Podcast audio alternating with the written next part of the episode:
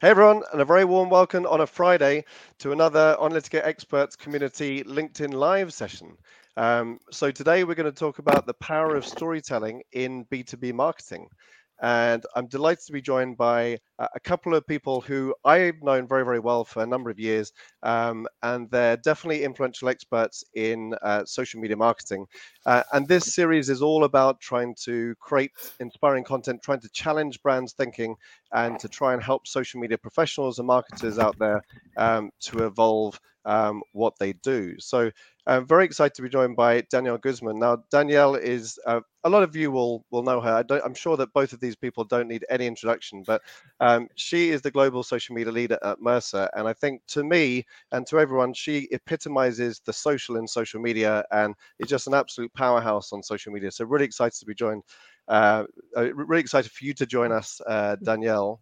Um, and Fanzo, um, I think you were the kind of the the the the person who was of born into social media. Like I, you know, the first social media post I sort of is is kind of um, uh, you know I associate with you and all the sort of social media marketing world um, speeches that I listen to uh, sort of done by you. And really, um, I know that you're a sort of professional speaker, content creator, NFT podcaster. You got so many different hats, um, and you know I've always taken from you the sort of you know push a down button you know get out there create content, um, and you're really um, also trying to sort of, I know you've done a lot of work with translating the, the sort of corporate voice narrative um, into a much more sort of engaging tone for the audiences. So I was really excited to bring both of you in and a very warm welcome to, um, to this LinkedIn Live. Thanks for having us. Yeah, thank you. I'm having a bit, a little, a little bit of a fangirling moment here with Brian, so this is super exciting. uh, well, I wish every client I worked with had had you and all of them. It would make my life a lot easier. So it goes both yep. ways. So it's a love in between my panel experts, and hopefully um, everyone watching uh, will enjoy this as well. Uh, please do um, shout out, um, put in the comments where you're tuning in from, uh, ask them a question. Um, any difficult questions, I will bring up automatically and uh, uh, and, and shoot them at both of them. So um, yeah, maybe I can come to you, Danielle, first, and and just really try and unpick what storytelling means. So um, when people talk about storytelling, what what exactly does that mean to you? It's a great question. I mean, if we think about the fact that we're inundated with content from all sources every day, I kind of look at stories and storytelling in the sense that it's vivid, it's really relatable. Um, who or whomever is putting that out there to me brings together a mix of kind of personal experiences, life lessons. Um, it makes you feel immersive and central to the narrative that they're telling. It evokes emotion. Um, you never forget it and it sticks with you. And and kind of those are the things that to me tell a story. And and when i read either a brand's content or an individual's content you know the content that you forget and then you know the content that you just it lingers with you and there's lessons that stick with you and it really resonates. And i think that's something that um, is a skill and it's something that's really important because ultimately we're there to connect with people and be of service to them, not just to broadcast content out. And the storytelling is critical to pivot from that broadcast kind of mindset into that really value building and contributing mindset. Thanks um, and uh, Fanzo, how do you how do you relate to it? Because obviously that's kind of your mantra to, to tell stories. How, how do you how do you break it down? Yeah, I mean, I think I think Danielle did a great job of kind of setting that up. I think it's that idea of like how do we talk with our audience not at our audience? And really we talk with them through stories right? Not only kind of connecting the dots but like i i kind of believe like as we look at marketing especially you know coming out of web 2 into the web 3 it is really comes down to the ability to, for us to relate with our audience. Like how are we relatable? And we're not relatable through like a white paper or just standard data. It's about the stories that like truly connect us. And you know, there, there's lots of famous quotes by lots of famous authors and and uh, thought leaders about like you know what we remember is those stories, especially because we can relate to that information. I think in B two B, you know, we we sometimes forget the importance of storytelling, but it's still a human to human interaction, and because of that, story is is just as important, maybe even more important, uh, to kind of cut through some of that noise. So, so as two people that evangelize storytelling and obviously work with social media teams and marketing teams to be able to help them to tell stories better, um, how do you break it down for people that uh, that are wanting to produce content? uh, and you know and want to kind of tell those relatable stories uh, how, how do you how do you are there frameworks which you use are there kind of your rules in your head about uh, you know how you would approach this I mean, I, I, can just jump in quickly. I mean, yes, there, yes and no. There's definitely frameworks. I mean, always, I always like to think of it in the context of who who are we serving, and how what are we going to do to get into our audience's personal story we need to integrate ourselves in um, and then to do that there has to be a central key message and there has to be a why and then we build around that so what is that crystal clear why and then after that what are the kind of the layers that we add on to really bring that story to life and take them on a journey because we talk about kind of memorable which we've already mentioned but when you think about a brand and, and memory is such a huge part of the way we learn that's a big goal for marketing. You want to be remembered when you're not in the room. You want that brand to be remembered when you're doing something else completely unrelated because that might be the right moment for what it was that brand was talking about three, six, nine, 12 months ago. And without that connection there, um, it's really hard to make that stick because there's just so much being thrown at us all the time.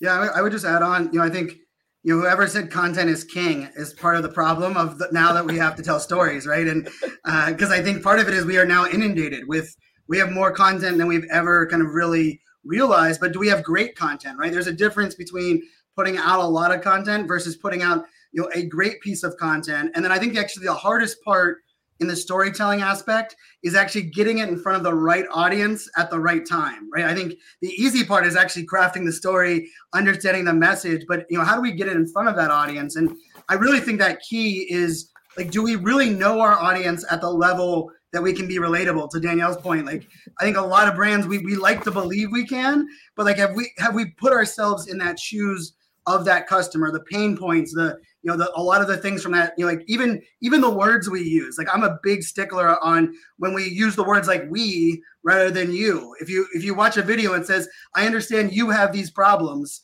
you're immediately like oh like i have pro like eh, versus like together i know we are having this you know we are all struggling with this and i believe we are going to go on this journey together. It kind of it kind of connects us in ways that i think that's not only stands out against a lot of this content but I think it also adds that like personal aspect where they do care about us. And like, I don't, I don't know anyone, no matter what your background or your business, that says, I, I don't want people to care about me. I think we all strive for people to relate and care about us, you know, as consumers. So, yeah. And I, I think that's such a important point. So when brands have worked with you, uh, Fanzo, and when they, and when they have maybe more of a, a, a, corporate image and they're thinking i don't think this message is really relatable it's not engageable. How i mean what what, what kind of things are you are you thinking are, are, you are you looking at all of phraseology and like recommending them to break that down? Have you got a few examples of where you've kind of gone through that process to then you know looked at more of an audience first um, example. I mean, I know, for example, you took over the Oracle social media handle, um, I, I, think many years back, which stuck in my memory as a cool thing uh, for them to do with you.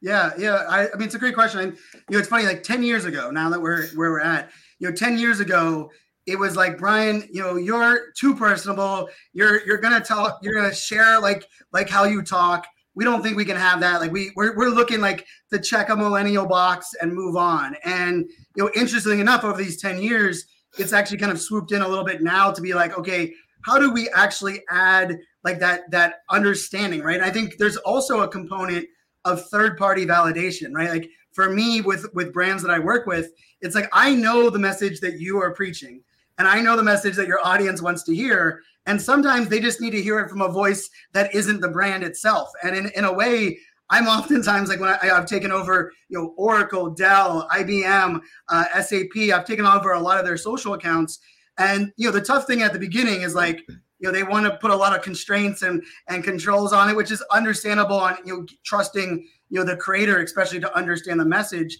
But I think the the beauty becomes in it where it's like, you know, let me understand what are the goals, what is the message we want to actually deliver, and then let me do what I do best, which is kind of translate that you know directly to the audience, especially depending on the medium, right? I, the Oracle example, you know, I remember I took over their Facebook Live and their Instagram, and I knew their audience on Instagram being so different than the audience they had on that live video on Facebook, and I really tried to lean into that. And I think just even those little nuances, being able to understand the media medium, the platform. You know, if you're at an event versus as you know, it's just a standard day. Like, what is your audience like? What are their you know habits during those times? That you know, those are things that we you know, try to factor in in the storytelling. But I always say like I don't work well with rules.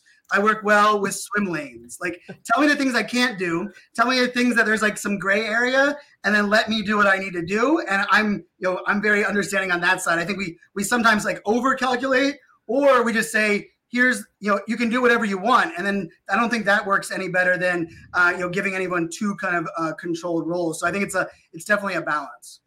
So yeah, I, and Go, sorry, go for it. Uh, I was just going to say there's one thing that Brian said that I think echoes so well, especially when we think of it through a corporate lens. Everything you're saying, Brian, is like it's emotive. I mean, you're bringing emotion to everything that you do without leaving behind the core essence of the brand or the key messages. And that's so much more relatable. And there's a famous quote out there, and I'll probably butcher it, but it's the whole idea of like, you know, people forget what you did, they forget how you what you said, but they'll never forget the way you made them feel. And when we think about brands, it's a natural reaction of a, an organization to want to focus on the name of a report or to focus on some random data point, something that's truly meaningful internally, but there is no connection to the outside world. And so it's really important that as we build those stories that we keep that audience in the center and we lead with what how's it relevant for us as a partnership or how's it relevant in helping them and less so focused on like the vernacular and the nomenclature from a corporate perspective. And that's something that's hard to do. I mean, to be honest, you have to break that down. And it, that's where you look to your marketing teams and your social teams and the influencers that you partner with to help you break out of that mold. Because a lot of times we almost don't even know that we're in that mindset. Yeah, I, I, I think I think both of you are touching on some amazing points, and obviously emotion is at the as at the heart of it. Um, I was speaking in the sort of last um, Onalytica Experts community live with Stephen Hunton from IBM and uh, and Anita Viselli, um, uh, uh, who uh, both of you know really well, um, and Katie Howell as well from Immediate Future. And we're talking about brands producing a lot of boring content, um, and we were talking about thought leadership, and that's what got us onto storytelling, which is why we're here. Um, and I referenced uh, Jeremy uh, Jeremy Connell Waite from IBM, um, who I think does a lot of really cool videos about so breaking down the kind of science of thought leadership and storytelling. And I just wanted to pick up on a few things that he he um, he made, I think, over the past few months on LinkedIn. And I think one of the team will share some of the links in the chat. Um, he was talking about the audience that you're actually speaking to. Um, a lot of brands, or 80% of content, is assuming that people are charismatic and they're in search of focus whereas actually a, a, quite a small percentage about 25 or 30 percent actually sit within that box. And uh, a lot of people are feeling very constrained within their resources and there might be people that follow. And so i, I really wanted to kind of uh, challenge both of you and to understand when we start talking about storytelling um, are we are we talking to everyone or are we assuming that people are wanting this really emotive um, your story which has some data and stats because we're in B2B marketing, right? And it has a CTA and there's certain things that we need to communicate. Um, are we missing the boat in terms of understanding the true um, diversity of our audience? Yeah, I'll throw in. I mean, I think you know, I think it's funny because we we were all we were always taught that we all learn and consume differently, right? We all some of us love audio, some of us love to watch video, some of us prefer to read, yet in a weird way we we almost shove everything out of one you know medium uh you're like here's the fire hose and take it how we want you to have it versus like how do we take and i think this is even that piece where i look at it and say how do we stop creating just good content and then really create some great content and then take it different ways and bring it to our audience in different formats i mean Onalytica does that really well with these type of things. I know just doing this video that I'm going to be tagged in some social posts. There'll be a blog post that that'll come out, and really you're touching a lot of those points. And I think sometimes people assume that it's like reinventing the wheel to reach each audience. I actually think it's about just customizing the delivery of each one of those that that messaging, not about reinventing the messaging to each kind of platform. Yeah, I, I, think that's such an important point. And again, if we think of it through the lens from a corporate perspective, it's like a machine, right? People, you know, if the marketing team has an objective, they just want to get that white paper out, and the paper's out. Now they move to the next thing. But the problem is that white paper could be broken down into 10, 15, 20 different ways of bringing that paper to life.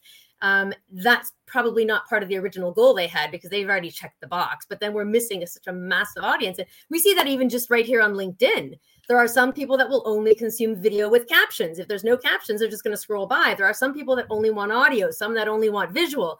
Um, and I think that's something that we need to be thinking about because we need to connect more on a personalized one to one basis, but do that at scale. Yep. Uh, absolutely. I want to bring in uh, David Perry. Um, hey, David. Um, good to hear you listening. He said, "So, how do you break out of the mold? Um, how do you move from talking about features and results to telling stories? And what about telling different stories to different segments within your audience and within the same channel?" So, I think we touched upon it a bit, the channels. But um, you know, how how do you how do you take people from the white paper from the features and results to tell stories how because because i know that um, there's obviously some specialisms you know um, here you know within the panel um, but how do you how do you enable that kind of mindset within the organization and get people to sort of translate those features results to to that storytelling know i mean i i think a lot of that comes down to you have to be willing to sit in like the shoes or the seat of your audience and like ask yourself i don't know very many people that are like, I really would love another white paper. Right. Like I, I just like I, I just don't I don't think there's like that like you know there's like that, that feeling like you wake up in the morning you're like I'm gonna log into LinkedIn so I can find a white paper but we do wake up and say I'm struggling with this problem and I wish I knew software that could solve it right? And all of a sudden if that is positioned in my feed all of a sudden now I feel like wow this person gets me or they understand me.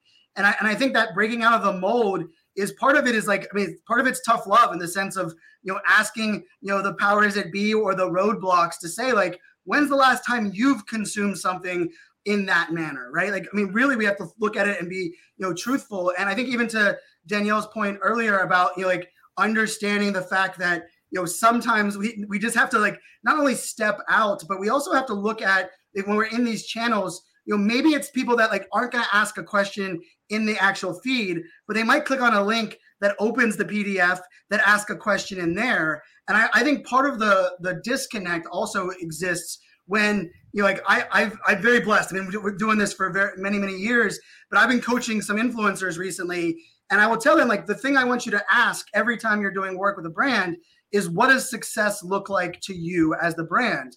And they're like, why would I ask that? Like they hired me, and I was like, yeah, but how can you achieve success? if you don't have it defined. And I think there's sometimes there's this like weird assumption like, here's the white paper, go translate this to your audience. When really it's like, you don't care honestly if they download the white paper. What you care is that they've put together that you have this problems and these solutions, and it's your business that can solve it. And sometimes I can do that without them having to click a link.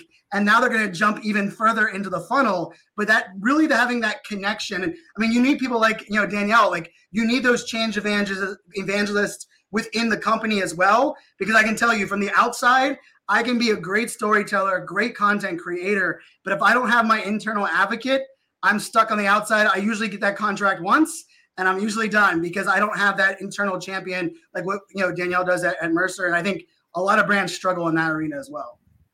Yeah, I, I was going to add. I love the point that Brian made about kind of asking them, like, what would you do it? Would you download that? Would you watch this video?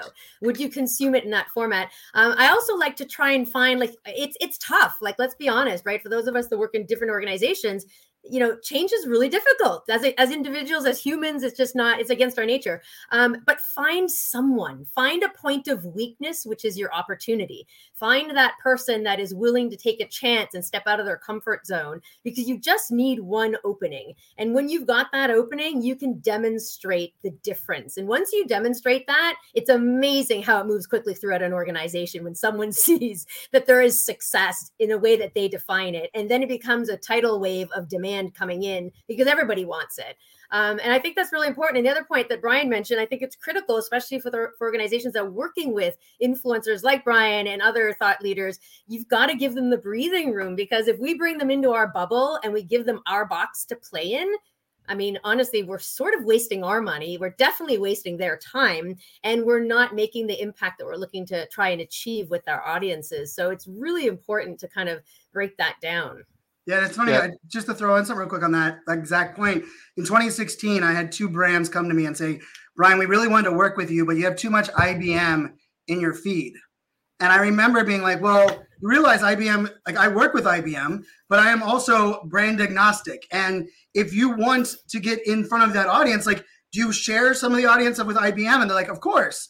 And I was like, well, I'm getting in front of that audience. Let's work together. And I remember, you know, I made it a mission, you know, it was an enterprise tech side of the house. And in 2018, in one quarter, I did I did content work for six enterprise tech brands that all kind of recognize that it's not about like I don't have to be preaching one version, right? Like ultimately, in a way, if I can just identify here's the problem, here's the solution, and then there's only a few brands that can actually execute on it, then the brands are there to do what you do really be- really well. And I I like to say for a lot of that like breakdown will happen in this like idea of like I want to reach this audience, but I might not be willing to like change my perspective of how I reach that audience because you know reaching your audience where they are today is essential. I mean nobody's coming to you and and you know just because you launched a new webinar, you have a new web page, you really have to go to where they're at and help solve problems there. And that's a that's a much bigger barrier than we had to deal with 7 or, or 10 years ago.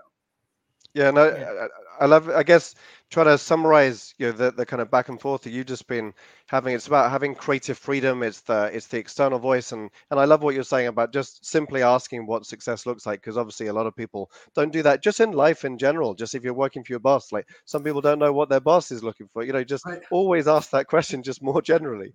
Um, I loved it that Jennifer Merrick said, "I love white papers." Um, so that so that's great. Um, if you do love white papers, please put in the comments why you like white papers. It's great for us to understand that. Um, I don't. But then I, anyone... I'd add though that that Tim, there's nothing wrong with loving white papers, but I guarantee you the brands that get you to click to consume that white paper are providing some really interesting content in that messaging that you relate to. You say yes this is me. Yes i want this. And, and you go forward. It's not just name of paper and please click here kind of thing. So there's still a rich story that brings you into a point of connectivity before you launch in hundred percent. I guess like all of these things, like uh, software white papers. Yeah, no, no, no, one wants the actual thing, but uh, but yeah, I mean, if you if you do love white papers and you've been attracted to that white paper, it would be great to to hear why. Um, I, I wanted to ask you both what brands you think are telling stories really, really well. Um, uh, Fanzo, have you got any brands which come front of mind that do this in a spectacular fashion? I mean, I feel like I, am like paying homage to like the brand that we're sitting on, but Microsoft, I believe, does a really great job right now of of making you know. And I wouldn't have said that five years ago, right? I wouldn't have said that Microsoft kind of connects with us in ways that you know, like I mean, how many different laptops do we have to choose from? How many different devices do we have to choose from?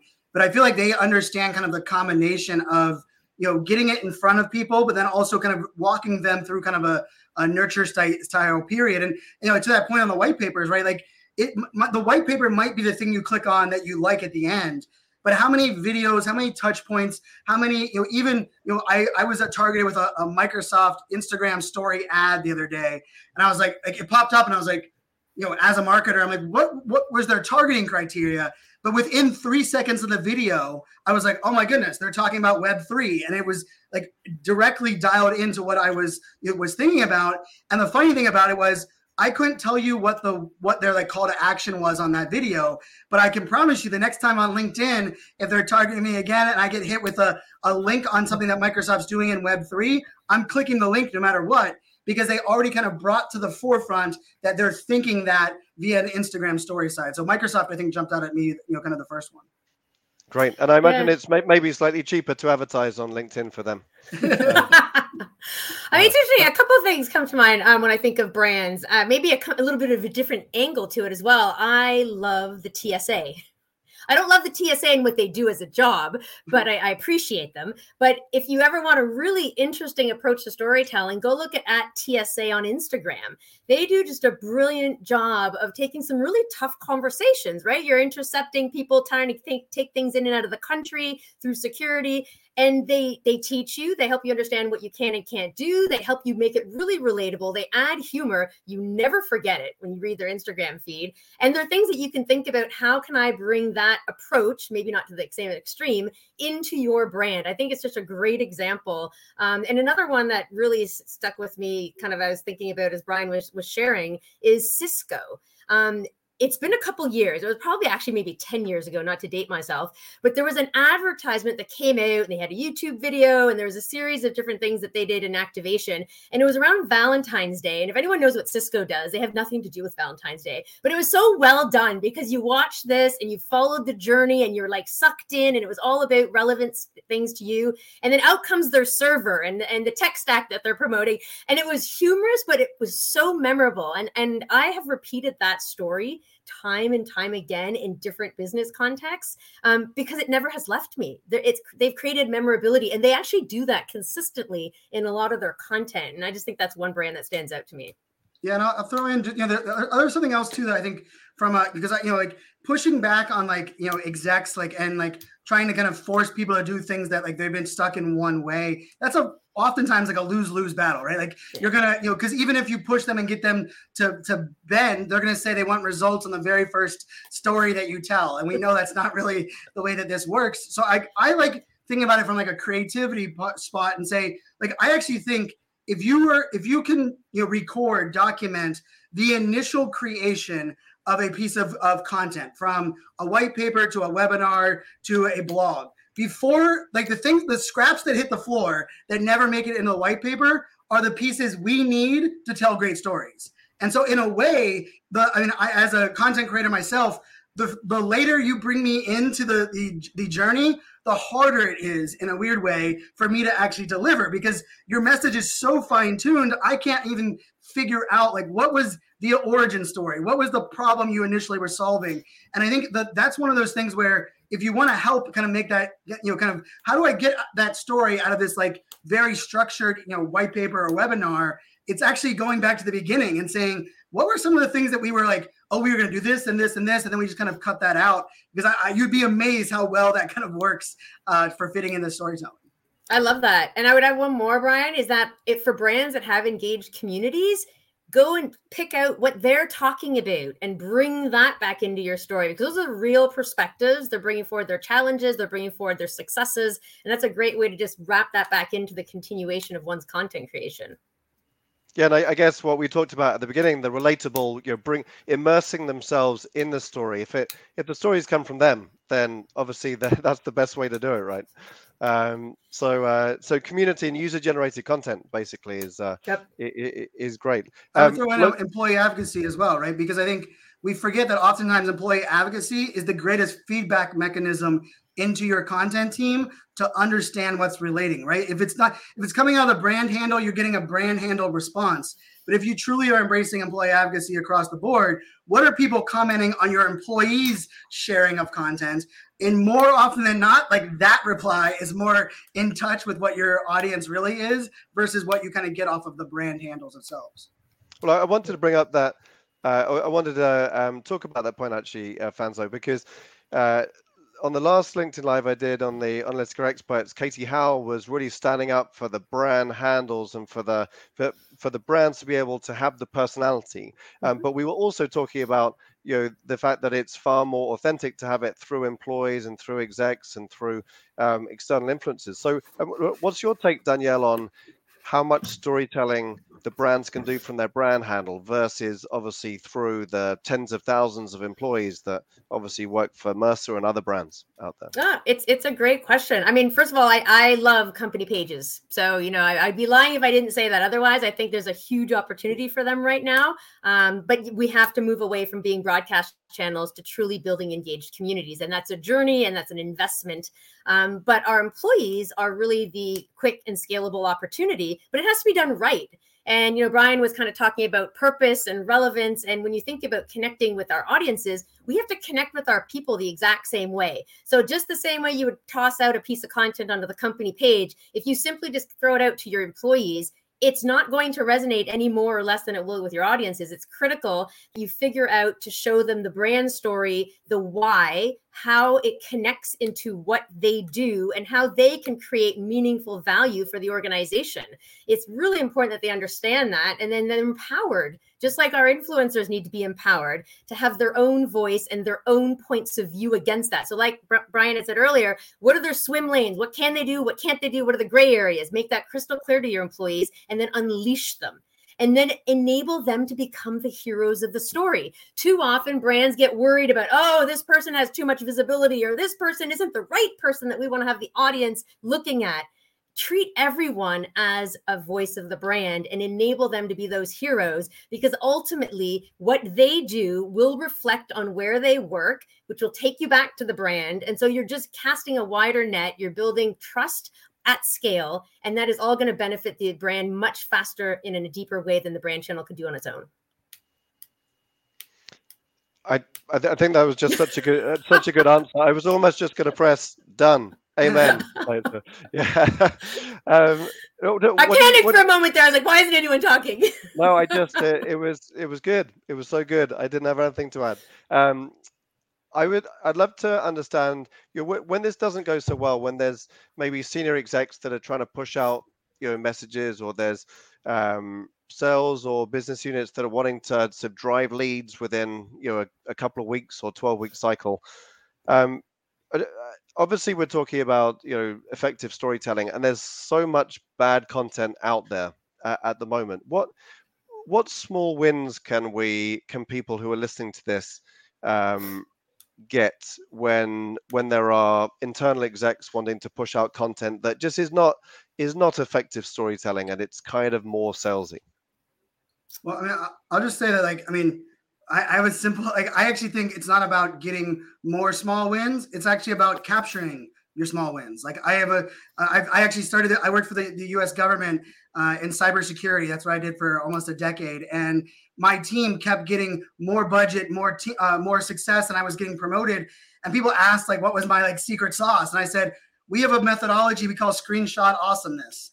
And it sounds corny, but it's every time something awesome happens, an email, a comment, feedback from our audience, you screenshot it and you put it in a centralized location. And when I was going to a boss and they were asking me to prove the value or what are the, some of the things that we see that are working, I had screenshot proof and at it like month over month. And funny enough, I, you know, even as an entrepreneur now and as a speaker, I still do it on a regular basis. I have a, a folder right here on my desktop that is screenshots of those little, those little moments. And I think the, the other part of this, and I saw a couple of the questions about, you know, storytelling and connecting it with brand message, but not sounding like you're a brown you're a brand talking head requires training. Like this is not this is not something that feels natural. More often than not, you have people that are very social. They understand the medium, the platforms. They're probably places that you don't even recognize that they're very successful. But understanding how to balance that and connect it to the brand message. I mean, I would argue a lot of the influencers that were in this game 10 years ago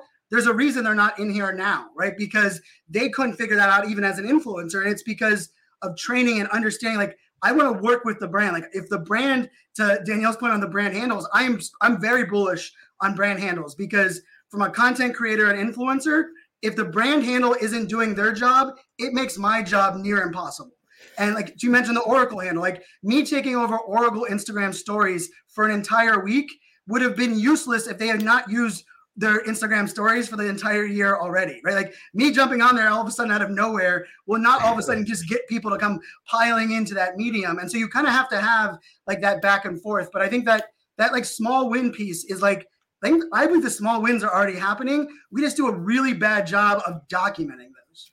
Yeah, I love love what you said, Fanzo, because two weeks ago, so on Fridays I do Friday reflections on LinkedIn, and two weeks ago I talked about the kudos file, and yep. it's the same thing and i keep kudos on everything on my team on things that the, the, the global organization is doing on social. I take screenshots and i save them all and it's for those moments that count but then do it for yourself as well because you got to give yourself kudos. Um, and it's something that a lot of people don't take the time to do and i have a kudos file that dates five years now at mercer and there's a lot of juicy stuff in there about a lot of amazing people. Um, but it's a really powerful way to unlock things. And i know david and i also saw david perry had asked about like how do you get those employees going from being those like brand robots to storytellers. Um, i mean one of the things i often like to do and i think since jennifer merritt's on the call on our chat today um, she does a great job is encourage people to lead with a comment strategy instead of a content strategy when you're getting started as an employee posting content can be a little terrifying for some people and it is for all of us at some point um, but if you can just start having comment conversations and even do that for a couple months and get your voice start sharing your insights and if it's on a brand channel contribute to a conversation the brand is having on a topic that you can connect to. And do that until all of a sudden you will have a switch where all of a sudden you're like i this is second nature then pivot to applying that same discipline to starting to publish content. Because you can be as successful showing up on social and just commenting. Because it's not about who you know it's about who knows you. And you can be much faster at scaling that by just leading with comments. And i would yeah, say that- to, to that point real quick like, that's actually i think that one of the biggest barriers is that we assume it's about original content. Like I would argue commenting and curation are two of the easiest ways for us to do that, right? Resharing something of that someone else already put the work in with our point of view, with the employee's point of view, with with their take. That doesn't take near as much work, and in many cases, it's not saying like I know everything. Come listen to me. It's my thoughts as an employee on the content that's already created. It's such a I, I don't know how many brands that are teaching comment and curation most of them would want to only start with the creation and i think that's that's the, the heaviest lift of all three of them yeah, yeah. I, I love I love both points you made because a lot of people are time poor and storytellers i mean who who thinks they're effective storytellers? You know maybe maybe less than 2% of people that you might speak to. Uh, i know a lot of wonderful people who i think are experts and and they're saying i'm not sure i've got too much to say. And so you know storytelling inspiring content they probably think oh i'll leave that to the people that get paid to do that or to the social media or marketing teams. And you know i think yeah being able to empower them and to give them the confidence. I know you did a linkedin live the other day danielle on commenting strategy um, which is uh, as you said uh, fanzo is not something taught you know uh, commenting and curation.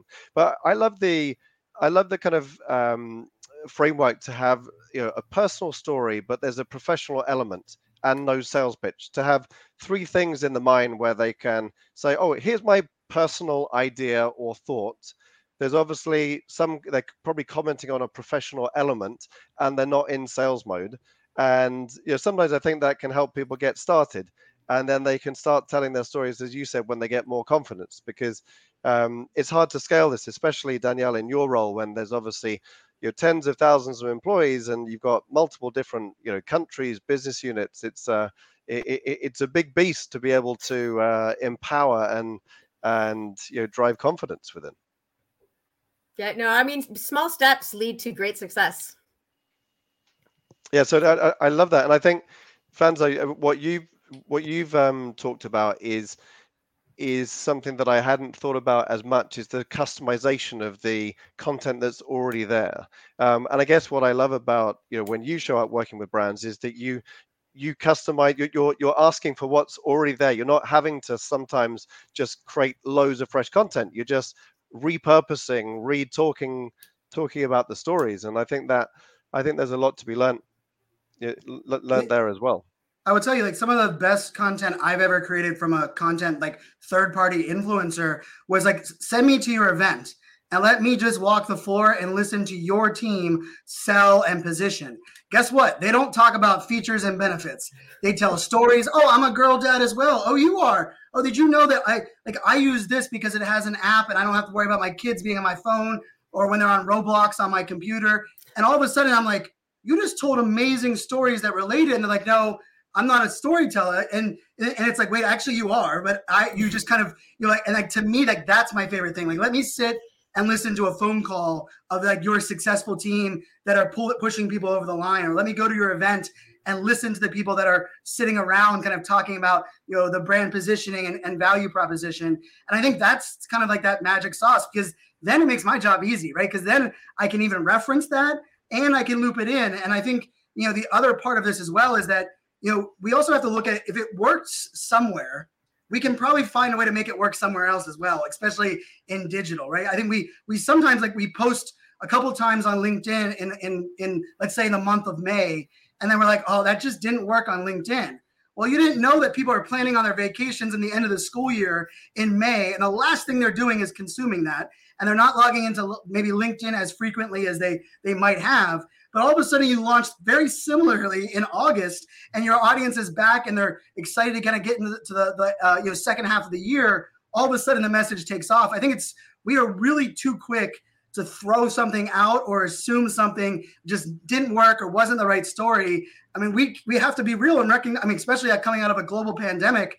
I mean, what our audience wants, like we want vulnerability, we want connection. We also can be overwhelmed pretty easily right now. And, and we have to kind of take that into account and, and maybe revisit some of the campaigns that maybe we've already thrown out, revisit them again come this fall, and you might be surprised they might actually work.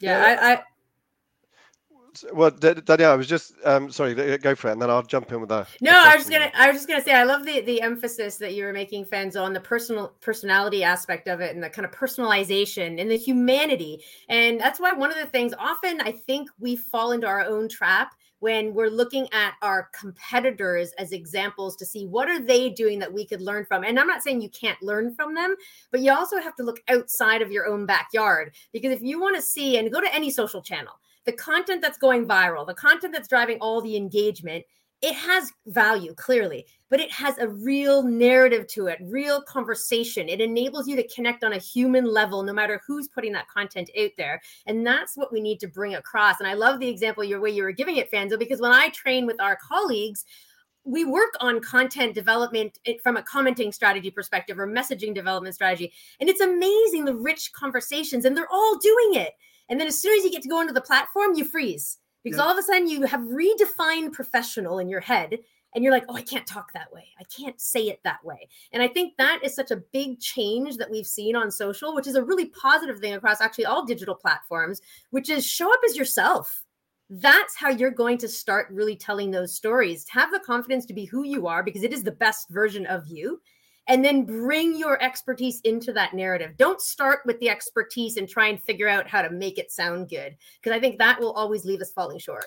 You know, I think a piece of that that is is even because that when that happens, we as brand, you know, as brands, we have to celebrate that. You know, I, I, I, we cannot underestimate the power of if there are people that are doing it, and you're like, I wish more people did that you have to ask yourself are you celebrating it so people see the people that are vulnerable that are telling the stories that they are getting accolades? And you know i've always tied this back into i believe it was an sap uh, like survey that they had done across like their employees. And the the survey came back to something like what do the employees want for like validation of their successful using of social media? And it was i can't remember the exact uh, things but it was something like a uh, $50 amazon gift card an extra day off your your boss liking it and appreciating it and something else. And it was like 80% of people just said, like, I want my boss to like my LinkedIn post. I want my superior to to comment on one of my posts. And that's free. And that's and you would be amazed. Like you think about it from like, oh, this is me celebrating like celebrating that one person. But those people that are like, I'm not sure if this is what co- my company wants or it's too risky and all of a sudden they see a boss or or a you know a peer that is commenting and it almost gives us like that permission through not asking for permission but permission through the idea like oh if our team is celebrating others that are doing this i guess it's a great opportunity for me to do that because maybe they'll celebrate me as well and i think that's such a big you know i think the listening part and the celebrating part are probably the two pieces that are missing from a lot of storytelling and that's why the change is so hard Hey, that that resonates with me, Fanzo, because I think it was two or three weeks ago. Our CEO liked one of my posts, and I think I told everyone in my family that night at dinner. I was like, "Martine liked my post," yep, and they, they, they, probably thought I was crazy, but I was like, I noticed it. I noticed everything that happens on my social feeds, but that stood out, and that was really awesome. Uh, I was gonna. Uh, I'm glad you mentioned that because we're talking about the softer skills now, and and uh, Fanzo, you talked about everyone feeling overwhelmed, and I think you know with everything that's going on right now you know a large proportion of people are completely overwhelmed so i love the sort of listening part and uh, and also it's the recognition isn't it that we're talking about from from our peers. I, I was going to ask you both whether you think uh, empathy is one of the most important parts of storytelling. Now as a result of people feeling overwhelmed and a lot of people feel constrained in terms of resource and time um, you know, are is storytelling does it have enough empathy? And is that something that you you promote with uh, with all the content that you're pushing out? Well, I, I, mean, so I give a keynote called Digital Empathy. So it's kind of spot on there. But it's actually because I actually think the digital component of empathy is not something we, we touch on, right? It's it's harder to read emotions and understand people's nonverbal cues when it's comments on on a, on a post or it's a reply via text. And we we almost have to do more work, right? We need to go into their feed. What are the things that they're dealing with? Like we have to we really even have to extend empathy at a at a greater level in the in the digital landscape. And I think that empathy also requires us, you know, I, I just uh, did a brand campaign uh, just like a month ago, and the they came to me and they say, Brian, we know you're a big mental health advocate. You a lot on, you know, I, I do a lot on ADHD and removing biases around ADHD and dyslexia, as I have both of them, and my daughter also has it as well. And it was funny as we were going through this whole thing, and I asked them like, what does success uh, look like? And they came back to me with like, we want you know your audience and our audience to recognize like our commitment to mental health, not only for our employees, but kind of using our solutions. And what I came back to him with was I would love to create a message that asks people while reading this post to shut down your phone and go outside. And they're like, Brian, how is that going to help us? And I was like, we're going to practice what that white paper is preaching, what that document is preaching, and we're going to do it right out of the gate. I'm going to take over your feed and I'm going to tell you, I'm going to tell the audience directly, hey, right now is a great time. I want you to pause take the mental health break and come back to us afterwards. And just that little bit of like, hey, let's like, let's rather than us throw the mental health angle in their face, let's actually execute it from the start. And you know and little things like hey like we're, we're going to take every friday off from posting on our brand handles to give you a mental health break to give our social media team a mental health day that, that, that is you know gives them a chance to kind of take a breath. All of a sudden that's practicing what you preach it's standing out from the noise and it's validating what we all feel. Like we like we all feel i mean it's friday right now right? It's friday and, you know and it's it's one of those things where we've we knew this going into the global pandemic. I think we felt it during the global pandemic and if we aren't owning that and being empathetic to that then we are going to continue to you know kind of be that brand that is just kind of smacking on the outside and and when we do something great that might have great mission and empathy behind it it's going to come off too kind of like brand around because you're not actually practicing it within your organization as well. I love that. I'm going to take those points, Fanzo, and, and run with them. Those are awesome. Thank you.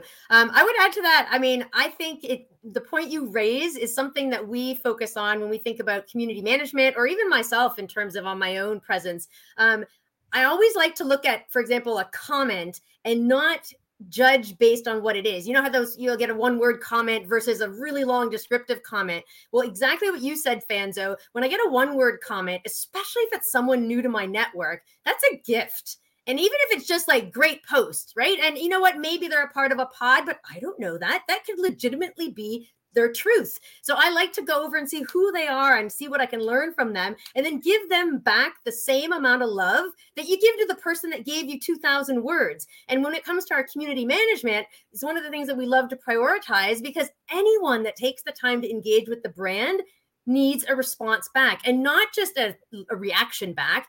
Give them something back meaningful. We want to thank them and we want to pay them back with more value than it took for them to engage with us in the first place.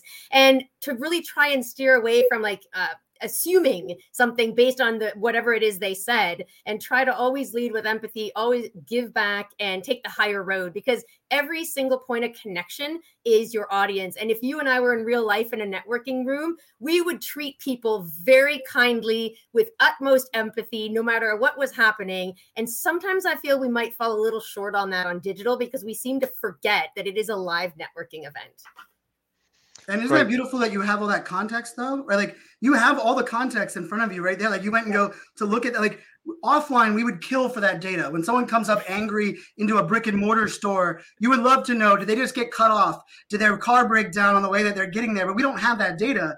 In this world, we do. And I'll just say, like, Danielle, that's why you guys do a great job of community management, social interaction, because the interesting part is we want that audience, that commenter, to care about us well, the best way to do that is care, show them you care more about them to start with.